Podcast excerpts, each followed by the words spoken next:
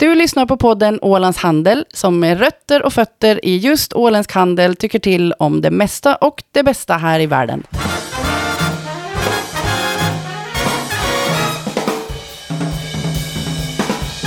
Då säger vi hej och välkomna till avsnitt etthundrasextiofem av podden Ålands Handel. Jag som sitter här och pratar heter Fredrik Rosenqvist. Uh, och vi ska börja med ett meddelande från vår samarbetspartner A J-produkter i Mariehamn. Uh, är du sugen på en ny kontorsstol eller ett bättre skrivbord? Ta i så fall kontakt. A J-produkter har allt för kontoret, lagret och industrin. Surfa in på a j produkter punkt se, hitta det du behöver och mejla beställningen till info snabel-a baltic produkter punkt a x. Uh, allt levereras fraktfritt till Åland. Och det bästa av allt, skriv mejl att du har hört reklamen i podden Ålands Handel så får du fem procent rabatt på hela beställningen. A J-produkter för bättre arbetsmiljöer. Och ni som inte hängde med, var lugna. Vi lägger in allt det här, mejladresser och allt annat och rabattkoder i avsnittsbeskrivningen på Spotify så kan ni vara in och kika där. Så där, eh, idag är det den tjugoförsta, tjugoandra december är det, tror jag. Det är årets mörkaste dag och då försöker vi liva upp lite grann genom att ha med Jörgen Pettersson i studion. Hej Jörgen! Tack för det, hej! Hej! Mikrofonen närmare i munnen Jörgen. Sådär. Bra, och så har vi en gäst med oss som skulle ha varit med oss i studion men dåligt väder gjorde att eh, Pekka Haavisto sitter hemma i sitt hem nu och poddar med oss på distans. Eh, hej Pekka och välkommen inte till Åland men till vår podd åtminstone. No hej, tackat. Fint att vara med, med er i varje fall. Även flyget inte funkade i morgontiden. Nej, det var lite storm, snöstorm i morse. Uh, ja. För de som inte känner till Pekka Haavisto, det tror jag alla gör. Men för er som inte uh, som har legat under en sten här några år så du, är, du har varit minister i flera omgångar. Du sitter i riksdagen och framförallt så är du presidentkandidat i det presidentval i Finland som stundar. Eller hur kan jag säga?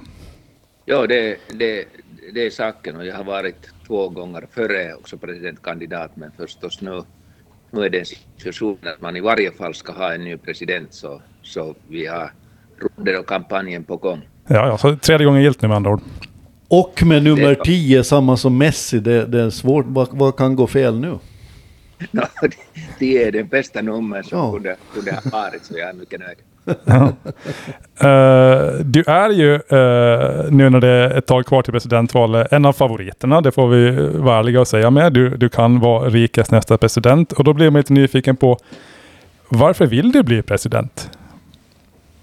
No, jag tror att, att eh, det kommande sex år ska inte vara så, så lätta gällande utrikespolitik och försvarspolitik och så vidare och jag, jag tänker att jag har sån erfarenhet som fyra år som utrikesminister i den här tiden som vi, vi gör det, gör det vår NATO-medlemskap med, medlemskap förverkligas och, och vi, jag, jag tror också att, att man behöver en president som har erfarenhet i försvarspolitik, säkerhetspolitik, utrikespolitik och jag har arbetat i alla de här områden ganska länge också arbetat för F N sex år två år som E U:s specialrepresentativ i Sudan och Darfur och så vidare så känner ganska bra också fredsförmedlingsfrågor och jag tror att i den här tiden också de här sakerna är viktiga.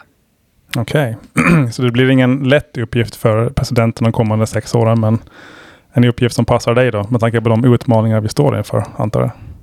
No, så tänker jag, om man tänker till exempel situationen mellan Ryssland och Ukraina, det, det, det är inte lätt.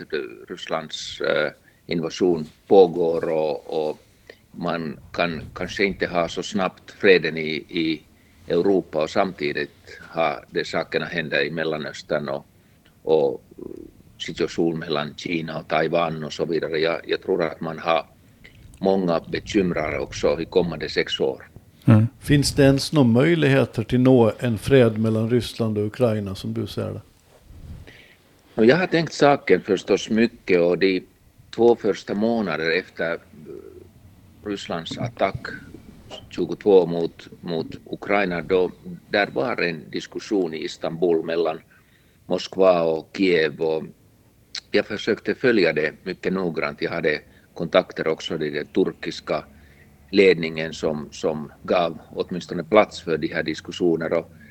Eh, jag, jag hade en känsla att, att man kunde, kunde hitta no, några lösningar, men då hände mänskliga rättighetsbrott i bus, bussar och så vidare, så, som, som gör det mycket svårare att, att komma till enighet. Så kriget kan pågå ganska lång tid, men, men förstås i slutet där ska vara någon slags fred.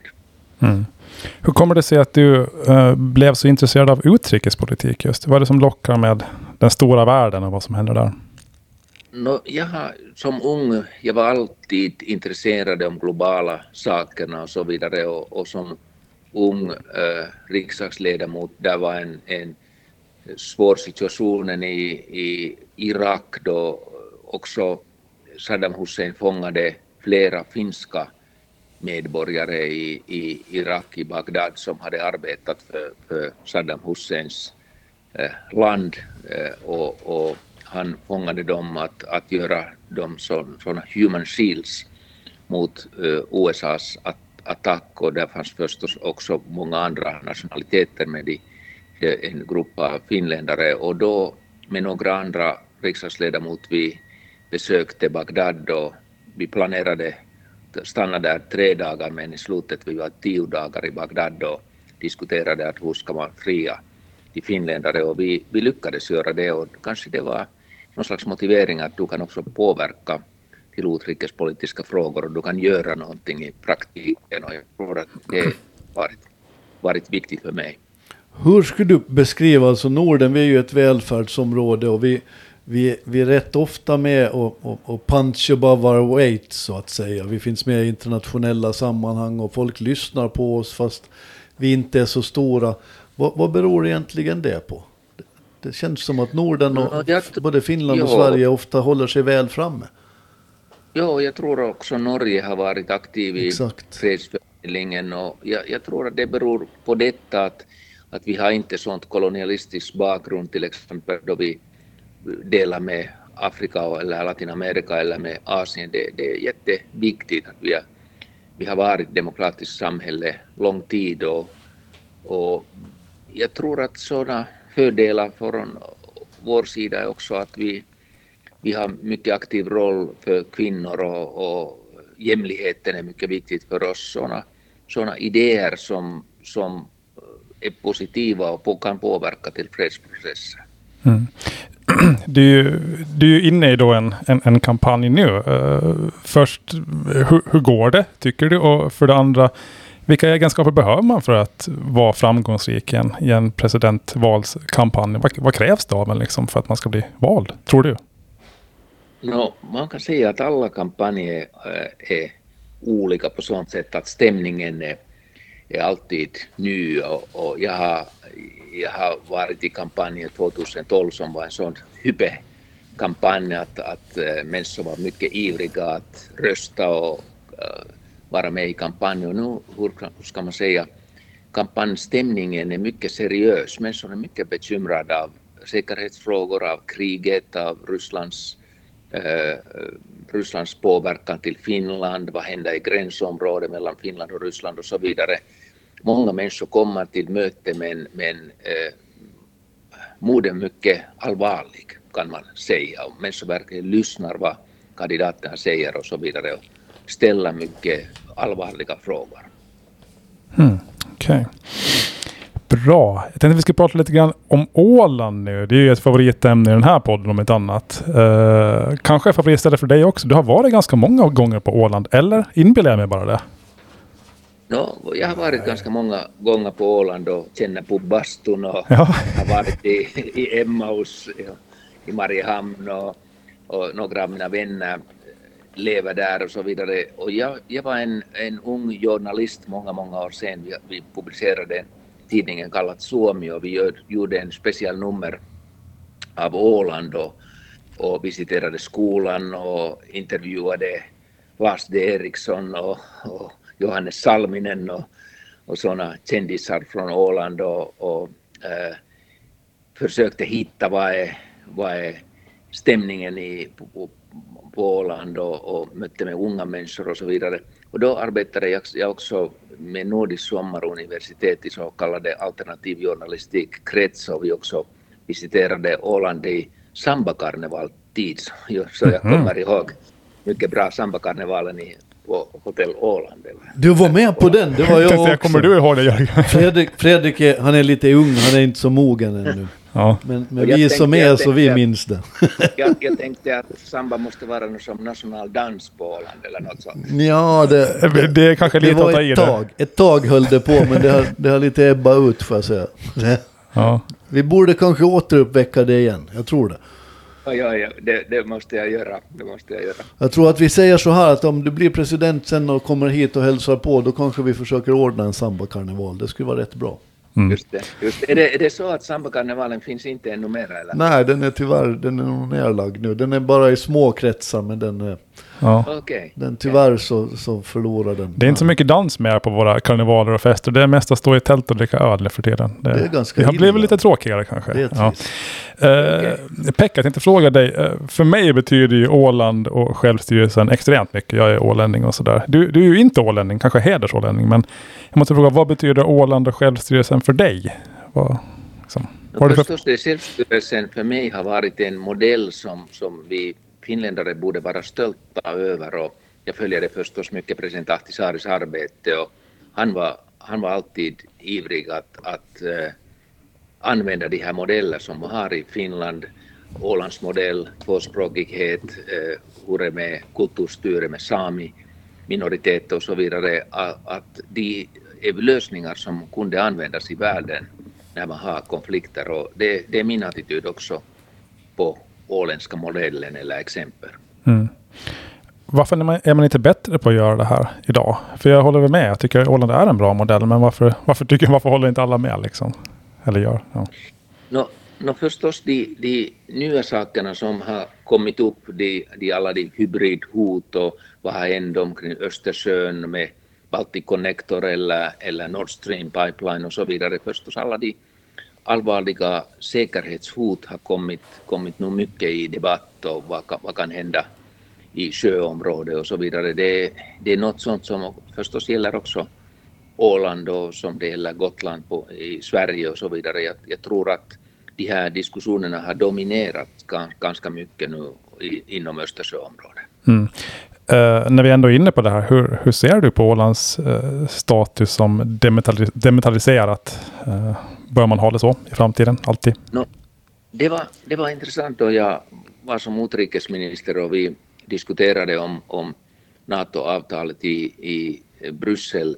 De, vi hade representativ från Åland i vår delegation, och jag tror att det var mycket viktig sak att, att man, man hade någon, någon från Åland berätta själv vad är Ålands modell och hur Åland passar i NATO och vad det menar och så vidare. Det, det, det var mycket klart för NATO-myndigheterna att, att vi har en sån speciell område som har speciell status och så vidare, och det var, det var inget problem. Och jag har tänkt förstås många gånger att hur ska vi fortsätta om man till exempel tänker att nu NATO ska göra försvarsplan både för Sverige och Finland, och gör också försvarsplan för Åland förstås. Borde det inte vara så att ålänningarna kunde delta igen eller, eller vara med i rummet när man diskuterar sådana saker?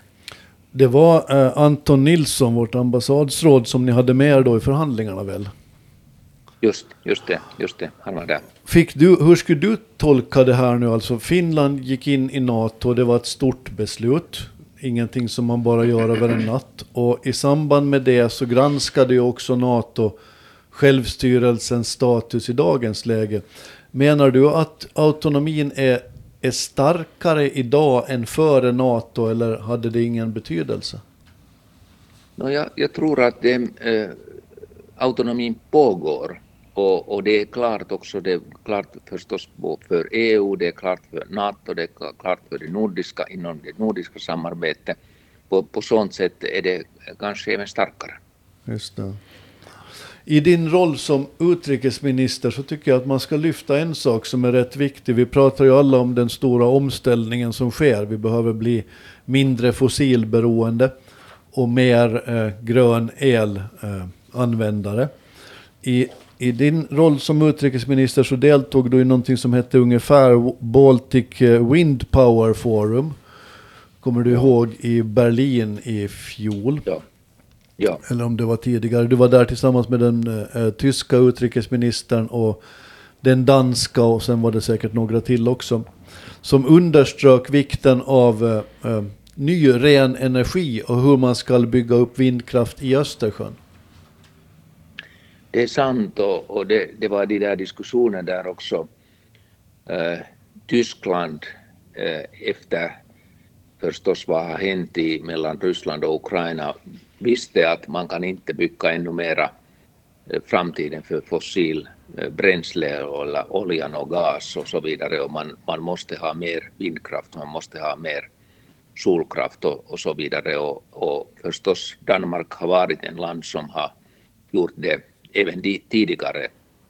Jag måste säga att det där grön transition, eller hur man kan kalla det, här i Finland också var lite snabbare än vad jag tänkte, att, att om någon har sagt att vi stoppar att ha fossilbränsle från Ryssland, både gas och olja, hur, hur, kan, vi, eh, hur kan vi fortsätta med, med energiproduktionen och så vidare, och, och man, man kunde göra det. Och jag har visiterat sådana ställen som Pieksämäki eller Pyhäjoki i Finland, och som, som är mycket svårt att tänka att hur positiv den där påverkan av eh, hållbar energi och, och vind och sol har varit också lokalt i de här ställena. Mm. Du sa att det skulle vara bra om Åland kunde vara med eventuellt när man gör upp en försvarsplan då för Sverige och Finland och Åland. På, på vems initiativ slipper vi med, med så att säga? Är det Finland då som, som bjuder in oss till det där? Eller hur, hur går det till liksom? Eller går det inte att säga någonting? Det borde, förstås, det borde vara förstås Finlands initiativ, och, och, och ha, ha no, någon ämbetsmän som, som kunde då uh, arbeta med, med inom Finlands delegation i NATO eller, eller något sånt. Det, det är bara en fråga som jag har tänkt många gånger, att vi borde inte göra beslut över det huvud, huvud av ålänningarna, utan, utan ålänningarna borde vara med i alla beslutsfattande som gäller Åland, och, och i, i min tankegång det gäller också försvarsfrågor, speciellt nu för tiden när man har så, sådana hybridhot som, som det, att det är inte bara militär som äh, svarar de här hoten, men också civilmyndigheterna. Mm. Jag kommer ihåg när debatten här var när, när Finland var på vägen in i NATO, att vi sa att NATO kommer att tycka att det är ett jätteproblem det här med att Åland är demilitariserat och självstyrelsen och allt det där. Och sen ser du att nej, så var det inte alls. Man, man såg inte det som ett problem. Hur, hur kommer det sig att man, man inte gjorde det då, så att säga? Hur, hur resonerar man? Har du någon uppfattning om det? Jag, jag, jag tror att, att det, var, det var så förstås att, att från, från Finlands sida vi berättade att vad är Vad är våra planer och våra tankegångar om det kommer en krigstid eller konflikttid, att, att förstås vi ska bevara Ålands neutralitet i, i varje fall, och det är Finlands roll och så vidare. Och jag, jag tror inte att det, det, det är inte ett problem för, för NATO, men förstås det menar att man också inom NATO måste ha några planer att hur man gör det, och vad är vad är alla de negativa möjligheter som kan hända och så vidare. Jag, jag tror att nu för tiden när man har, man, man, man har haft så många olika saker som händer samtidigt, just vad hände med Baltic Connector eller vad hände med Nord Stream eller vad kan hända med eh, undervattenförbindelser och mellan med el, elkontakter eller kabelkontakter och så vidare. Jag, jag tror att vi borde, vi borde vara eh, beredda för olika slags hot som kan, som kan komma. Mm. Hur ser du på själva presidentämbetet? Hur viktig är presidenten dels för Finland idag, men också för Åland? Hur, ja. Ja, för Finland förstås, när, när man diskuterar om presidentens roll nu för tiden är det, kommer det mycket upp det där säkerhetssidan, och, och förstås utrikespolitisk sida har alltid varit där, men men tryggheten och säkerheten och försvarsfrågor och, och, och sådana. Jag, jag tror att det är ganska naturligt om man nu tänker vad har hänt också, också i Europa och mellan Ryssland och Ukraina, eller även i vår gränsområde mellan, eh, mellan Ryssland och Finland. Men samtidigt förstås eh, presidenten är någon slags arvledare, eller hur ska man säga, värdeledare ledare, som, som påverkar i stämningen, som påverkar att människor kan känna att trygghet finns där, men också som kan påverka till exempel i, i, i sådana fenomen som rasism eller, eller sådana. Jag tror att sista sommaren var, var ganska svårt för oss finländare att, att höra alla de diskussioner gällande rasismen och, och president också påverkar till detta. Och gällande Åland, jag, jag, jag känner att president har en speciell roll. Förstås formellt gällande Åland, han, han eller hon är också Ålands president, men också påverka som värdeledare att vad, vad människor tänker om Åland och vad människor vet om Åland och Ålands modell eller Ålands exempel och så vidare. Jag, jag tror att president kan ha en stor påverkan till detta. Jag har aldrig tänkt på det förut, men Finland är ju världens lyckligaste land. Det har vi varit ganska länge nu. Egentligen. Är det, är det presidentens förtjänst? I sådana fall är det ju en rätt jobbig post att ta över när det är på topp. no, det, vi, har sagt, vi har sagt många gånger att, att om, om vi är de lyckligaste människor i världen, vi, vi en, äh, mycket sympati för alla de andra. Om det är vad vi har här är det. Lyckligaste. Det är bra, för jag tror att vi alla är lite sådär, varje gång som det händer så ser vi på varandra och tänker att, va? Ja, resten av världen måste ha det riktigt jäkligt. Liksom. Ja. Hur, vad anser du om, om självstyrelsens utveckling? Vi, vi på Åland säger jag som att vi alla talar med samma röst, men de, många på Åland vill ju att självstyrelsen ska utvecklas, att vi ska få bestämma ännu mer själva. Vad, har du några åsikter i den här frågan? Jag har inte, inte någon exakt åsikt om hur ska man, hur ska man utveckla eh, självstyrelsen. Jag, jag tror att det, det är förstås frågan om diskussionen mellan Åland och riket. Och, och det, det är viktigt att det, diskussionen pågår och att man har så eh, täta kontakter mellan Åland och riket som möjligt. Och jag, jag har märkt till att inom politiken och också inom, eh, inom organisationen där finns inte så mycket kunskap om Åland eller så mycket kontakter till Åland, och jag tror att det är synd. Man, man borde ha eh, pågående, hela tiden pågående diskussioner mellan riket och Åland. Mm. Det är som med alla förhållanden att vi, man, det är väl på båda sidor att man behöver kanske försöka lite mera. Man måste prata, just, just det, just prata det, och det mera förstås, och oftare. Ja, det är också viktigt att de unga känner, känner situation på Åland, men också att, att ålänningarna, unga ålänningarna känner, känner riket och så vidare. Jag tror att det är jätteviktigt. En fråga som egentligen kanske inte har med presidenten bättre att göra, men du är flytande på svenska. Har du alltid varit det, eller är det någonting som du har jobbat dig till? Nej, jag, jag har inte alltid allt varit.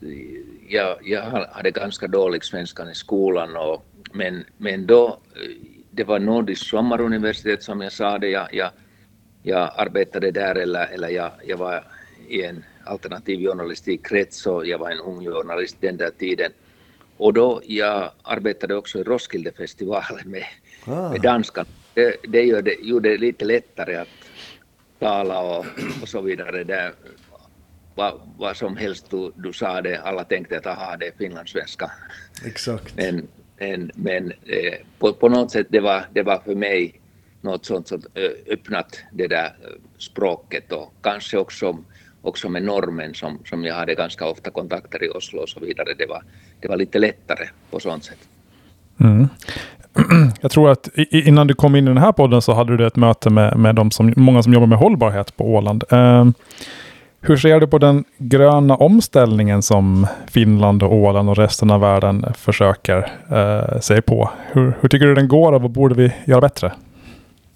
Jag hade verkligen ett bra möte gällande just hållbar utveckling på Åland, och, och jag, jag tror att hela diskussionen var jätteintressant därför, och förstås det var om vindkraft och havsbaserad vindkraft också, men, men hela det där idén att hur viktigt det gröna Eh, sakerna är nu för tiden för näringslivet och för industrin, och, och inte bara i riket men speciellt på Åland. Jag, jag tror att det var, det var jätteintressant att höra också det här samarbetet vilket man har mellan näringslivet och medborgarorganisationer och, och, och myndigheter och så vidare, därför att man behöver alla för det Agenda tjugo trettio-arbete, och det, jag var, jag var, jag var det var en positiv överraskelse för mig hur aktiv det där samarbetet är på Åland. Har ni någonting liknande i Finland? Jag är själv insatt i det här arbetet, så jag vet ju att vi på Åland har det här samarbetet där håller politiken och näringslivet, tredje sektorn, sitter, sitter runt samma bord. Har ni någon motsvarande i Finland? Eller har, ni, har vi ett Ålands exempel även här som vi borde lära ut till resten av världen? No, vi, har, vi har haft den där kestävän kehityksen toimikunta eller något sånt som är, som är lite likadan för, för en, en, som, som ni har på Åland, men jag, jag hade en känsla att det var, det var mycket aktivare samarbete på Åland och, och att också de frivilliga organisationerna eller medborgarorganisationerna deltog i, i samarbete. Det var, det var viktigt. Mm. Hur skulle du beskriva dig själv som en optimist eller en, en skeptiker när det gäller att lösa de här klimatutmaningarna till tjugo trettio? Tror du att vi kommer att fixa no, det? Liksom? Det är svårt att säga därför att jag var nittonhundranittiosju i Kyoto då man hade första den där F N-klimatkonferens där, och om jag kom ihåg det korrekt, det var Japans eh, miljöminister som gråt efter beslutet att Japan ska ha minus sex procent av, av klimatutsläpp eh, borde, borde klippas bort, och, och han, han gråt därför att det, det, det ska vara en katastrof för Japans ekonomi. Och nu man, nu man tänker att hur stora mängder av, av uh, utsläpp borde man klippa bort eller ta bort, det där är man, har man helt och hållet uh, nya siffror, och på, det, det gör mig lite optimistisk om, om jag till exempel tänker om, om resultat uh, som, som, som man hade, hade just nu i den sista klimatkonferensen från Dubai.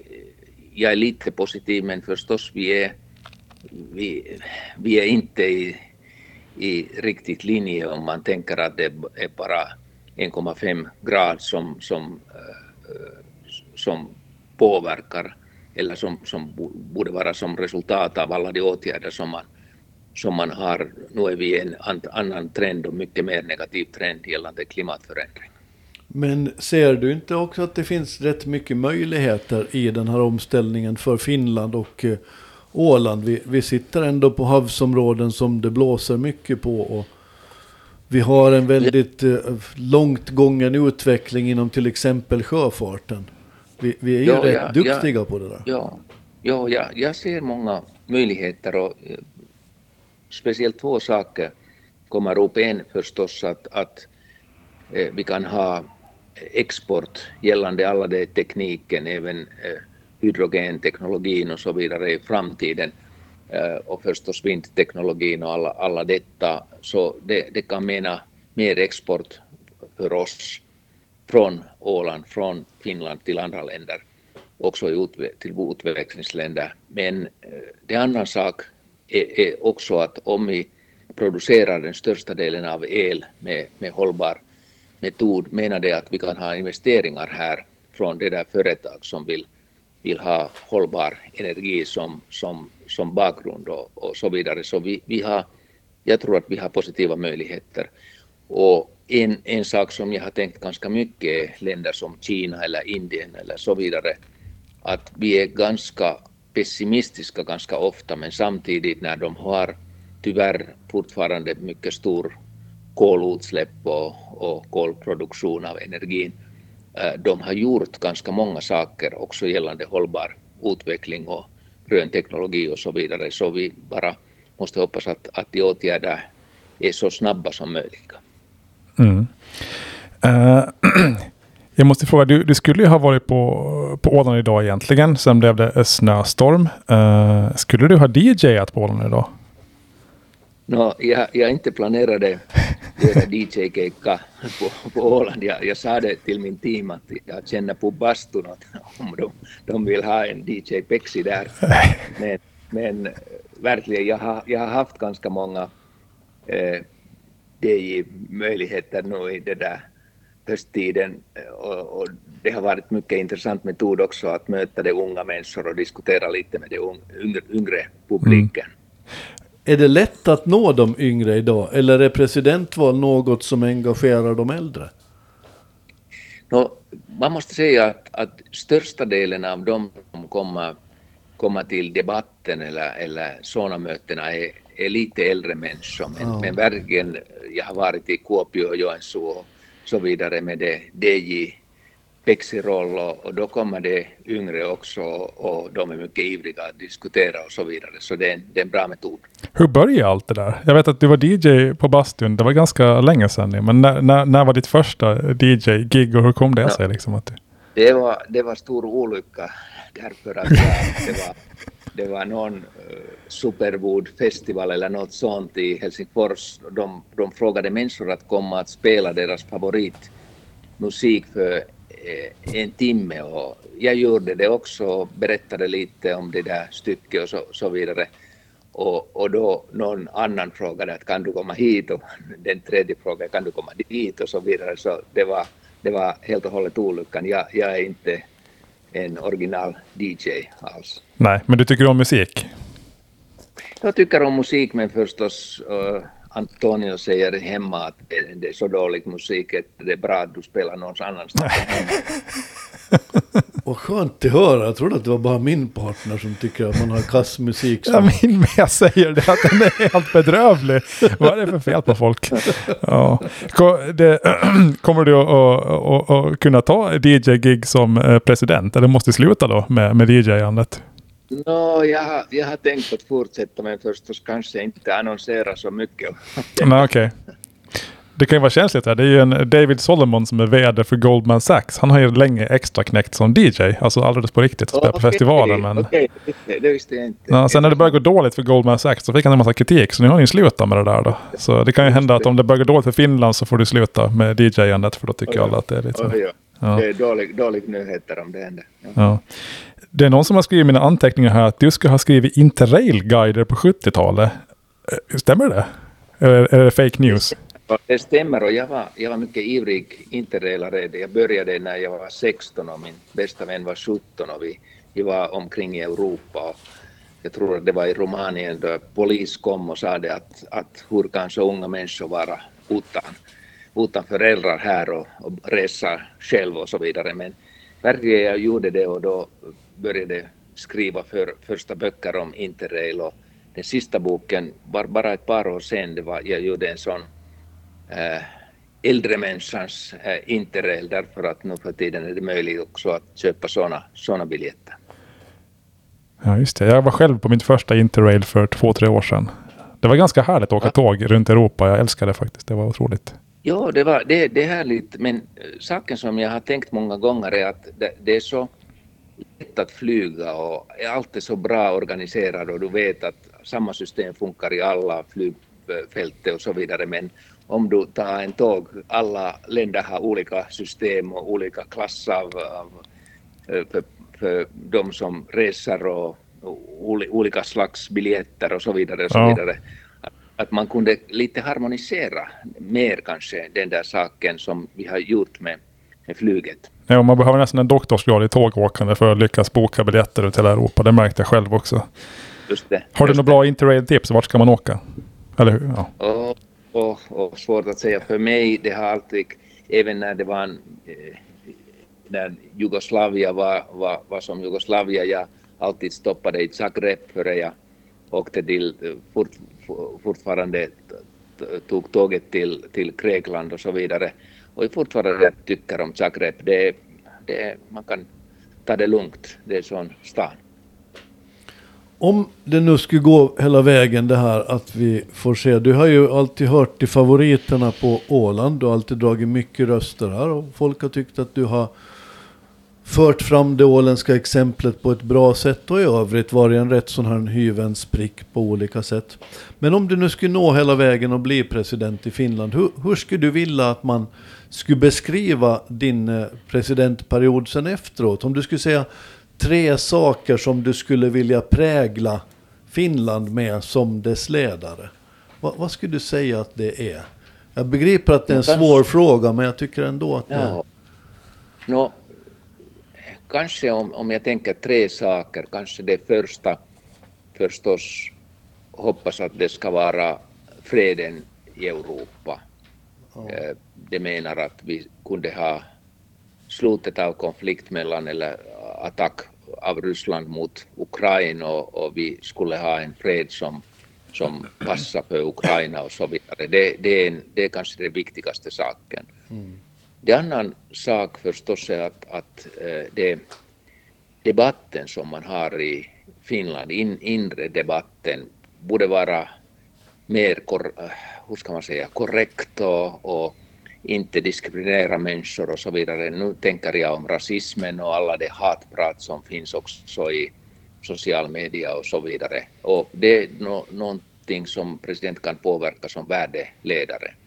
Och den tredje förstås är optimismen. Vi, vi är i mitten av eh, ekonomiska svårigheter och, och eh, när jag möter unga människor, de är, de är mycket rädda för krig eller konflikter och så vidare. Och jag, jag, jag, jag tänker att det, om president kan förändra stämningen i landet, borde, borde man ha lite mer optimistisk stämning i landet. Kanske det, det är tre saker. Det var bra. Det där gjorde ju redan Winston Churchill på sin tid, som var en av de stora ledarna. Han sa att han, han är optimist eftersom alla alternativ till optimist egentligen är ganska dåliga. det, det är sant, det är sant. Mm. Höga målsättningar då. Fred i Europa och, och ingen rasism och ett mer optimistiskt Finland. Det Men det där är ju helt, det. Det där ja. är helt rätt. Man ska inte ställa upp om man ja. inte har den där målsättningen. Ja. Det är sant. Vilket fotbollslag håller du på i Finland? Förlåt, jag bara måste fråga. jag, har, jag har följt eh, kvinnornas fotboll och Helmarit förstås har varit min favorit. Så. Ja, just det. Ja. Åland United också då förstås eh, sen. förstås, förstås, förstås. Och på här sidan så tänker jag att I F K Mariehamn kanske hör till favoriterna lite. förlåt, förlåt, you can't blame a guy for uh, asking. Nej, no, no, jag, jag, har, jag har också följt formula och alla mina gröna vänner kritiserar att det, det är dålig sak att följa, följa därför att så mycket bränsle används och så vidare. Men jag väntar att det e-formula ska vara, mm. vara, vara, vara även, eller det ska vara även mer, mer sådana som, som kör med e-bilar. Mm. Det är ju sist och slutligen ganska lite bränsle som går åt till det där, så man kanske kan få lite skoj också. Mm. Nu, nu inser jag att du, en, du, du har ju en, en, en kampanj fortfarande framför dig och sådär, men jag är nyfiken på, alltså, om vi leker med tanken att du blir vald till rikets nästa president, hur, hur, hur, hur kommer du att kännas och vaknas upp om, som president? Har du funderat över det? Jag kan sitta och fundera på det nu, jag tycker det skulle vara jättekonstigt för mig, men hur, har du liksom sagt in i den här situationen hur det skulle vara? No, jag har, vad ska man säga, i min politisk karriär jag har följt ganska nära president, flera presidenter förstås, Ahtisaari, Halonen, Niinistö, även Koivisto för, för de här figurer. Och, och jag, jag kan tänka att vad har känslan varit med, med, med de här presidenterna i olika, olika sammanhang, men, men förstås presidentens roll är något sånt som du kan inte fråga från många människor att hur är det att vara president. Nej, det finns inte många man kan fråga. Det finns så få av, av, av mm. dem. Så även, även när jag sa det till några av mina politiska vänner att no, ni, ni, ni ju vet hur är det med presidentkampanjen. De sa att vi vet inte hur det är i presidentkampanjen därför att så få människor har varit även i kampanjen. Mm. Nej, men du, vi får fråga dig igen sen när du kommer på, vad är samba, samba-karnevalen vi ska ordna här i sommar då? Just det, ja. just det. Det, det, det kan vi, vi kan återkomma till. Så får du reflektera över hur, hur det är. Man kan komma och ja. träna lite när det blir Tålchips race och sånt här, då, då är det ett bra läge. ja, ja Tålchips race. Jag, jag följer den när de har kommit till Åbo eller till Helsingfors, men jag vet att, att de, ska, de har också stoppat i Mariehamn. Mm. På den globala scenen, har du, hör du till dem som har träffat Donald Trump och Joe Biden och de här nu i samband med alla? Jo, jag har, jag har träffat inom delegationen och, och förstås samarbetat nu mycket med Antony Blinken, då, ja. eh, utrikesminister av, av U S A, och förstås känner Sergej Lavrov och även känner Kinas utrikesminister Wang och så vidare. Men jag har också, också träffat Donald Trump i, i I, inom F N och uh, han var med delegation där, men, men ja, jag känner. Om, om du nu, för nu står vi inför ett supervalår, det är ju fler än Finland som går till val nästa år. Eh, till exempel över hälften av hela världens befolkning för första gången så går till val. Och vissa är mer demokratiska val än andra. Men, men förutom då Finlands presidentval som ju är viktigast såklart. Sen kommer ju sådana val som, som det i U S A. Hur, hur nervös är du inför det? Det är en bra fråga därför att jag, jag samarbetade med, med Donald Trumps utrikesminister eh, när Trump var, var som president, och det var nästan omöjligt att diskutera med, med honom om eh, klimatförändring eller om miljöfrågorna. De, de, de är helt, helt och hållet ute från listan av U S A:s sida. Men samtidigt var det möjligt att diskutera om Ryssland, om eh, Mellanöstern, om Kina och Taiwan eller afrikanska frågor och så vidare. Och då frågade jag också NATOs generalsekreterare Stoltenberg att, att hur var det i Trump-tiden att eh, hålla NATO ihop, och, eh, därför att det var så mycket negativ eh, statements från, från eh, Trumps sida. Och Stoltenberg sa att det var, det var inte så så svårt, därför att U S A betalade alltid vad de hade sagt, och, och de kände alla de män och kvinnor som de har lovat och så vidare. Så det funkade i praktiken, och förstås vi kan, vi kan hoppas att, att också framtiden, om Trump eller någon som Trump skulle vara som president i U S A, att deras förbindelse till Europa ska hållas, och, och transatlantik kooperation ska fort, fortfarande funka. Men förstås, vi vet inte. Vi kan inte vara säkra om detta. Bra. Klockan börjar närma sig tre, så då får vi tacka dig, Pekka Haavisto, för att du ville gästa vår podd. Det var synd att inte komma till, kunde komma till Åland, men vi, vi får träffas nästa gång istället. Eh, och sen ska vi avsluta med varsin hyllning, där vi hyllar någon eller något som har gjort sig förtjänt av detta. Jag tänkte vi börjar med vår gäst Pekka Haavisto. Vem eller vad skulle du vilja ge en liten hyllning till idag, så här två dagar före julafton?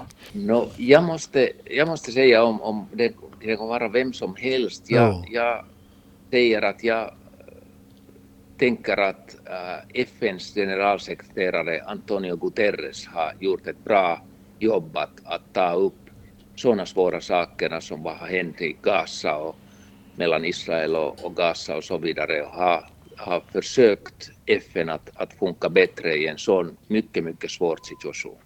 Snyggt. Jag tänker följa den linjen, för jag tänker hylla Martti Ahtisaari, och det är lite för sent, jag vet det. Han är ju inte längre bland oss, men det han gjorde så kommer att leva med oss rätt länge.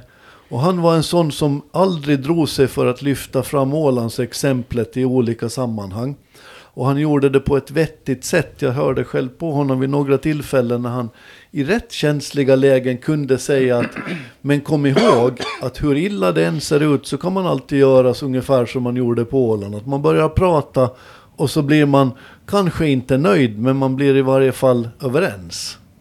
Just, så Martti Ahtisaari, ja, tycker jag att det är en bra förebild för oss alla. Fint, fint. Bra. Jag tar en jordnära hyllning idag. Uh, nu är det två dagar före julafton, och nu skulle jag hylla alla de som håller på och fixar och står i och lagar mat och, och fixar en fin julafton åt andra människor. De ska ha en stor jäkla hyllning. Det här arbetsbördan faller ofta ganska ojämnt inom många familjer. Det är alltid någon eller någon som drar ett stort tungt last, och jäklar vilket jobb de gör. Så ett hyll till alla alla som håller på med julstök just nu och ska göra det fint för hela släkten. Ni är värd en hyllning. Wow. Ja, så. Och med det ska vi önska då en god jul. Det var trevligt att prata med dig, Pekka. Vi håller tummarna för att det går vägen, och att du får en fridfull julhelg och ett gott slut och ett framgångsrikt nytt år. God jul också för er, och det var, det var mycket fint att vara med, med er i det här programmet. Tack. Ja, och till tack, alla våra lyssnare så önskar vi god jul, så säger vi tack och förlåt, tack för och förlåt det här året. Tack och hej. Nu har du lyssnat så här långt, så nu kan du ge oss en liten stund till, tycker vi.